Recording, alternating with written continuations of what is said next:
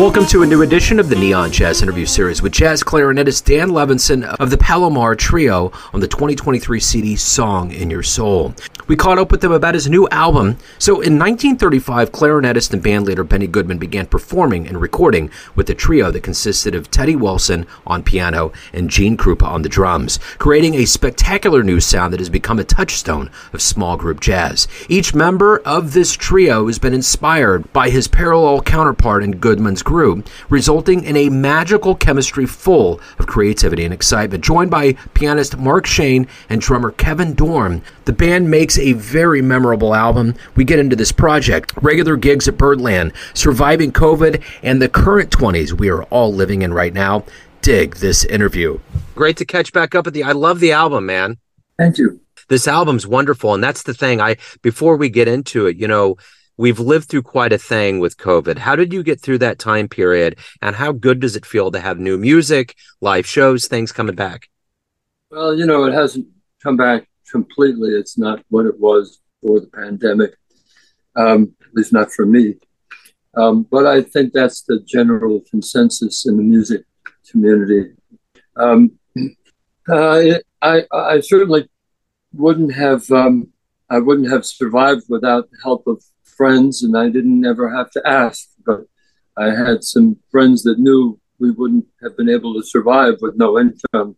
And we have a seven year old um, who depends on us. Uh, and we made it through with the help of friends. Um, we were able to, to uh, play in Central Park uh, a few days a week, and that didn't amount to much money, but it was nice to get together with some musicians and play and uh, of course, and, you know, now we're able to do that inside, and it's um, not what it was. Uh, and a lot of people, especially people who are more at risk, have still not come out and don't want to come out. So I don't know when or if it'll come back. Things are very different here. Where are you? Kansas City? Kansas City, yes. Yeah. Um, so um, you know, there's uh, it's, it feels very different. I live on Washington Square Park, and uh, the park is very different. Um, it came back almost with a vengeance in the park. People, live music, live noise, um, a lot of stuff that wasn't happening. That's not all good stuff uh, in the park, and um, I mean, it was uh, in in a way it was good break. Um, for me just to get some perspective and be able to see uh, and to be able to appreciate how important it is to be around music and play good music. During the pandemic, as you may have read in the notes for the booklet, um, Mark Shane and Kevin Dorn, the two other musicians on the album, uh, and I got together at uh, Mark's place, which is upstate about an hour and a half, hour 45 minutes so, um, and I have a car. So I, I drove ju- just to play. Mark has a, a basement uh, music room. Just to, to play one, a couple of times we did a live stream from there. But it was really great after having not played with them for so many months and having had played with both of them for, I mean, close to 25 years and then not being able to play, it really made me appreciate how good it is and how good it is to play with musicians who swing the way they do. Yeah, for sure. And that's the thing about this album. There is it swings. There's such a there there there's there's a communication on here that's undeniable. So how did you feel? How did the session feel? And and how did you pick the tunes? How did all of it kind of artistically come together? As I said, we you know we were playing together for many years, and during the pandemic, Mark and I um, came up with tunes that we wanted to jam on when we got together in, in his music room. Uh, so we had we had some tunes from those and uh, just other stuff. And, and Mark would write to me and say, "Oh, the, the, you, we have to play such and such. We have to do this." And uh, and and I add it to the list, and then we we'd meet up the next time, and he'd say, "Yeah, I don't know how I feel about that one. So it sometimes changed from day to day, but having both of us having played music for so many years, we we have a lot of tunes in our repertoire um, that uh, that we like to play, and a lot of them are connected to our heroes who played them low those many years ago in uh, the 1920s, 30s, 40s.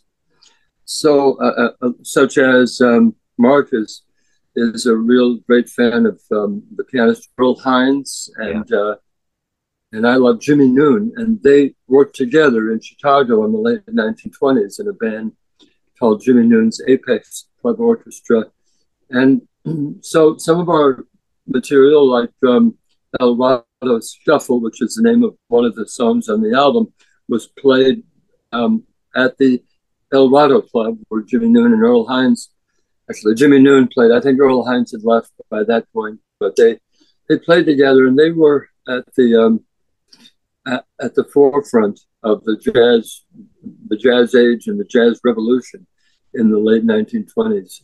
First in Chicago and and then it moved over to New York. So a lot of stuff came from that.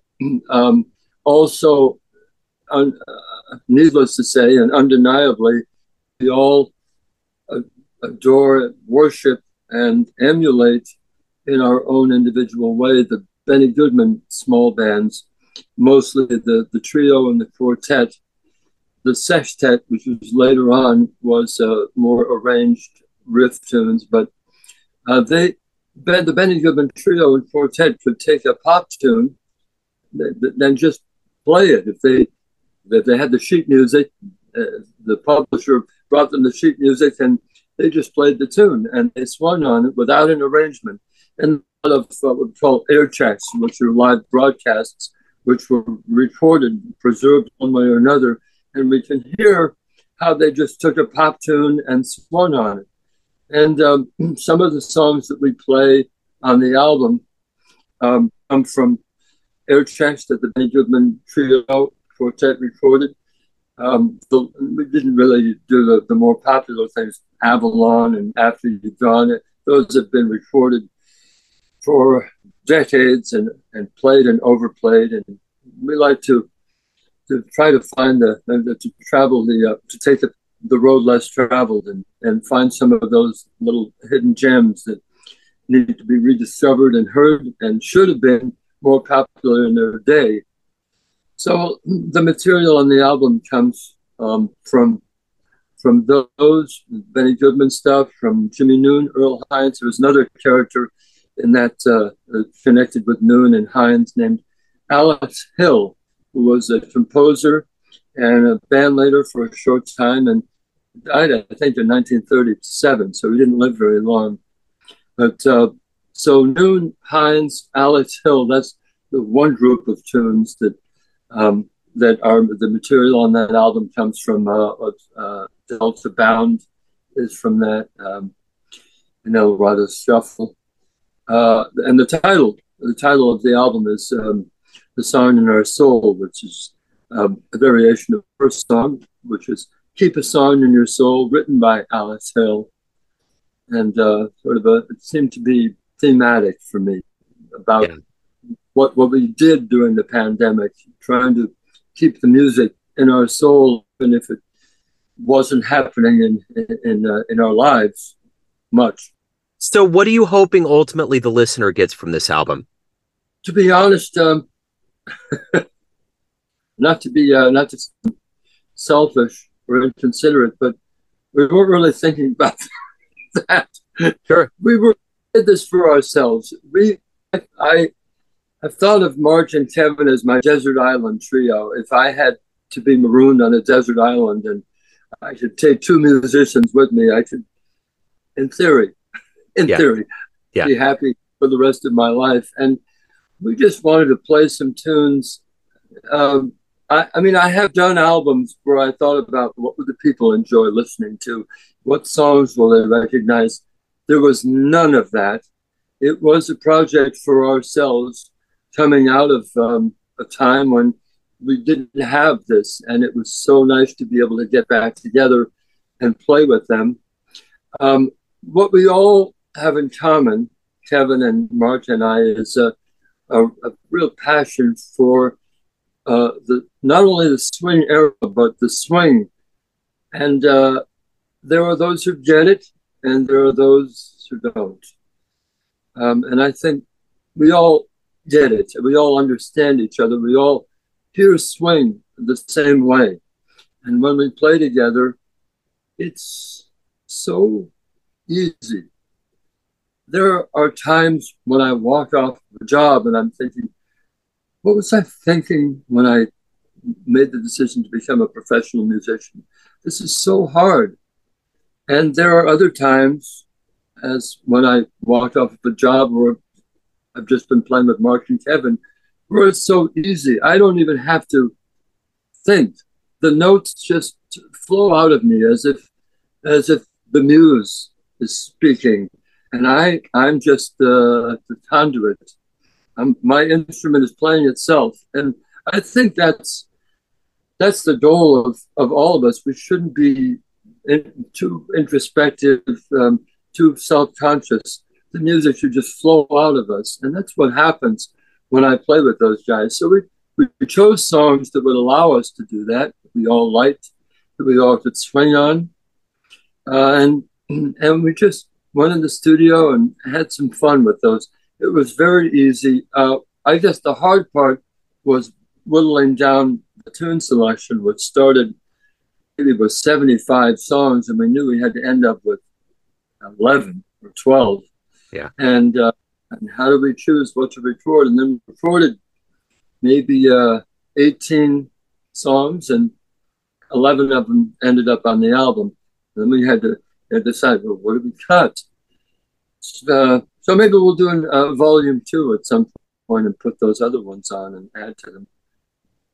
You know, the one thing about we're in we're in the 20s obviously right now, but when we talk about the original 20s, a lot of this music that that um that you love and that is an influence on you they were coming out of the Spanish flu. There was a celebration. Jazz was obviously the popular music. It was on the radio. It was in a different era. But I almost feel a little bit like right now there's a level of 20s that's going on. There's this coming out of this pandemic. There's this celebration. I find your album to be a part of that celebration with all of these releases that are coming out. Has that been anything that's kind of gone through your mind? I, I mean, I guess it is. Um, I don't know if it we thought about it that way, but it's inevitable that the, the freedom to get together and play again.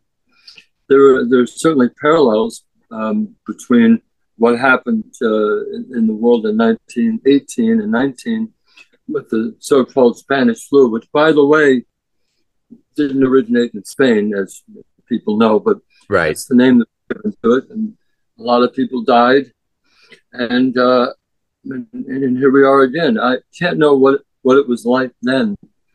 Certainly a different experience for all of us, having to wear masks and having to. I mean, that I was I've always been somewhat of a germaphobe. I mean, I even before the pandemic, I always carried a bottle of hand sanitizer with me.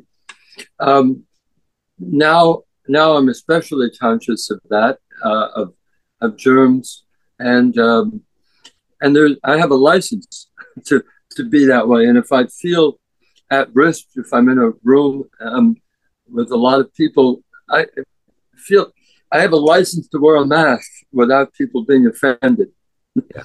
Um, that didn't answer your question, but yeah, certainly there are, are parallels in, in between um, the, the epidemic uh, century ago and, and what we did, we went through in, in 2020 and 21 and are still going through.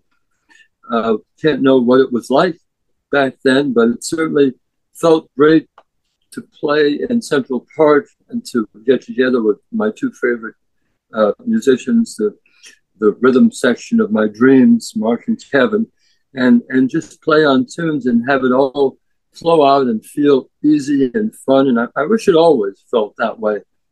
It, it always has with them. And I, I can't put it into words. All, all I know is that we're on, we're speaking the same language, we're on the same wavelength, We've listened to the same records. I think that's a big part of it. Um, we are not we're not replicating anything note for note, um, but we all we all have channeled our parallel counterparts in the Benny Goodman small groups. Uh, Kevin with Gene Krupa and Mark with Teddy Wilson and me with Benny. and we speak their language. When I hear Benny Goodman play, I understand what he's saying with his instrument in a way that I don't understand when I listen to other musicians.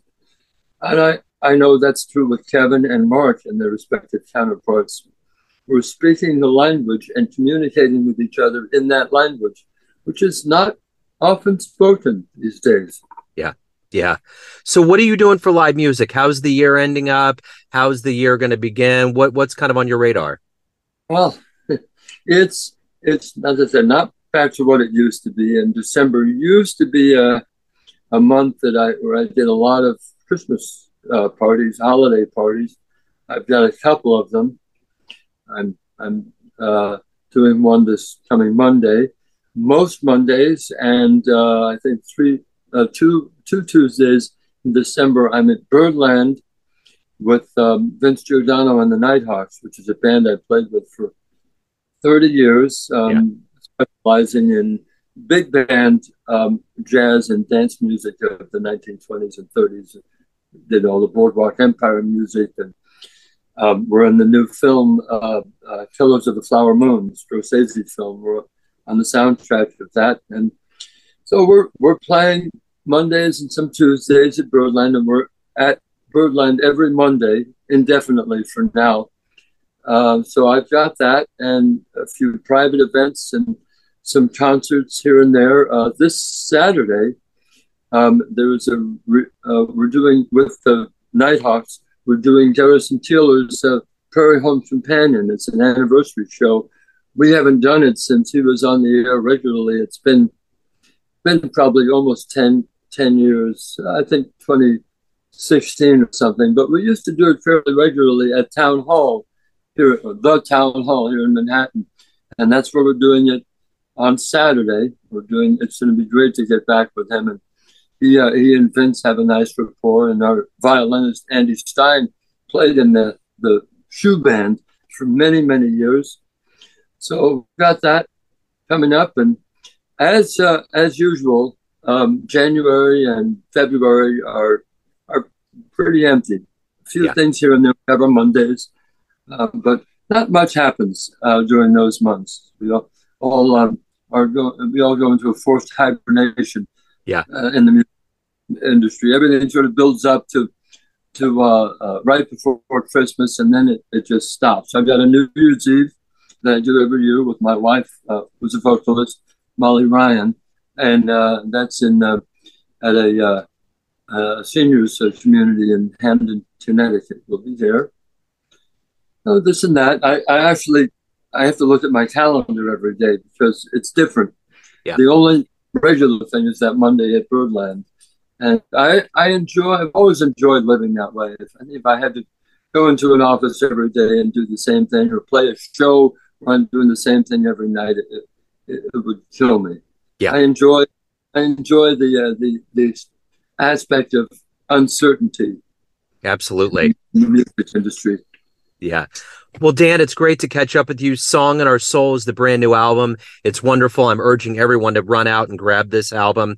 It's attractive. The the audio is attractive. The the cover is attractive. Everything's quality about this. So thank you very much. And if anyone wants to pick it up or learn more about live shows or whatever's going on, how can they do that? Um, well, it, it's the, the label is Turtle Bay Records, so they can go to the Turtle Bay Records website and order it. It is on CD and vinyl and uh, available for streaming. This is all relatively new to me. I my first album uh, was recorded when they were still making LPs, and it never came out on LP. Never came out at all until last year, and uh, only then because I, I made it happen. But I've always made CDs, and that's it. And it's it's very interesting now that after all these years, I finally have vinyl. Yeah.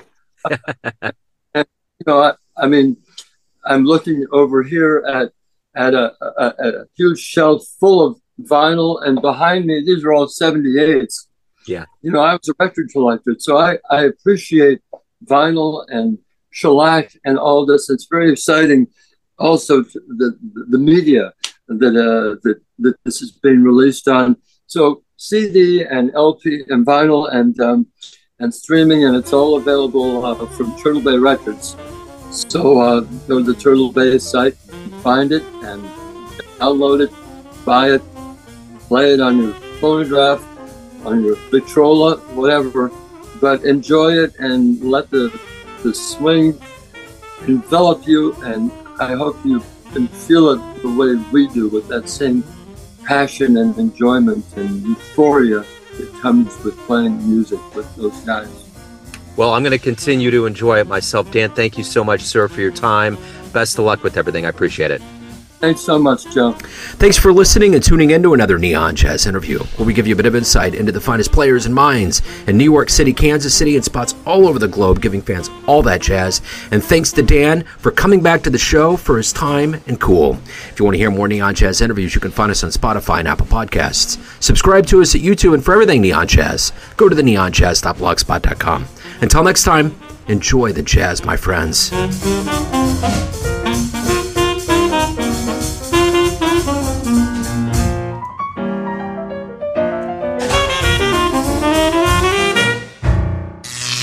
Neon Jazz.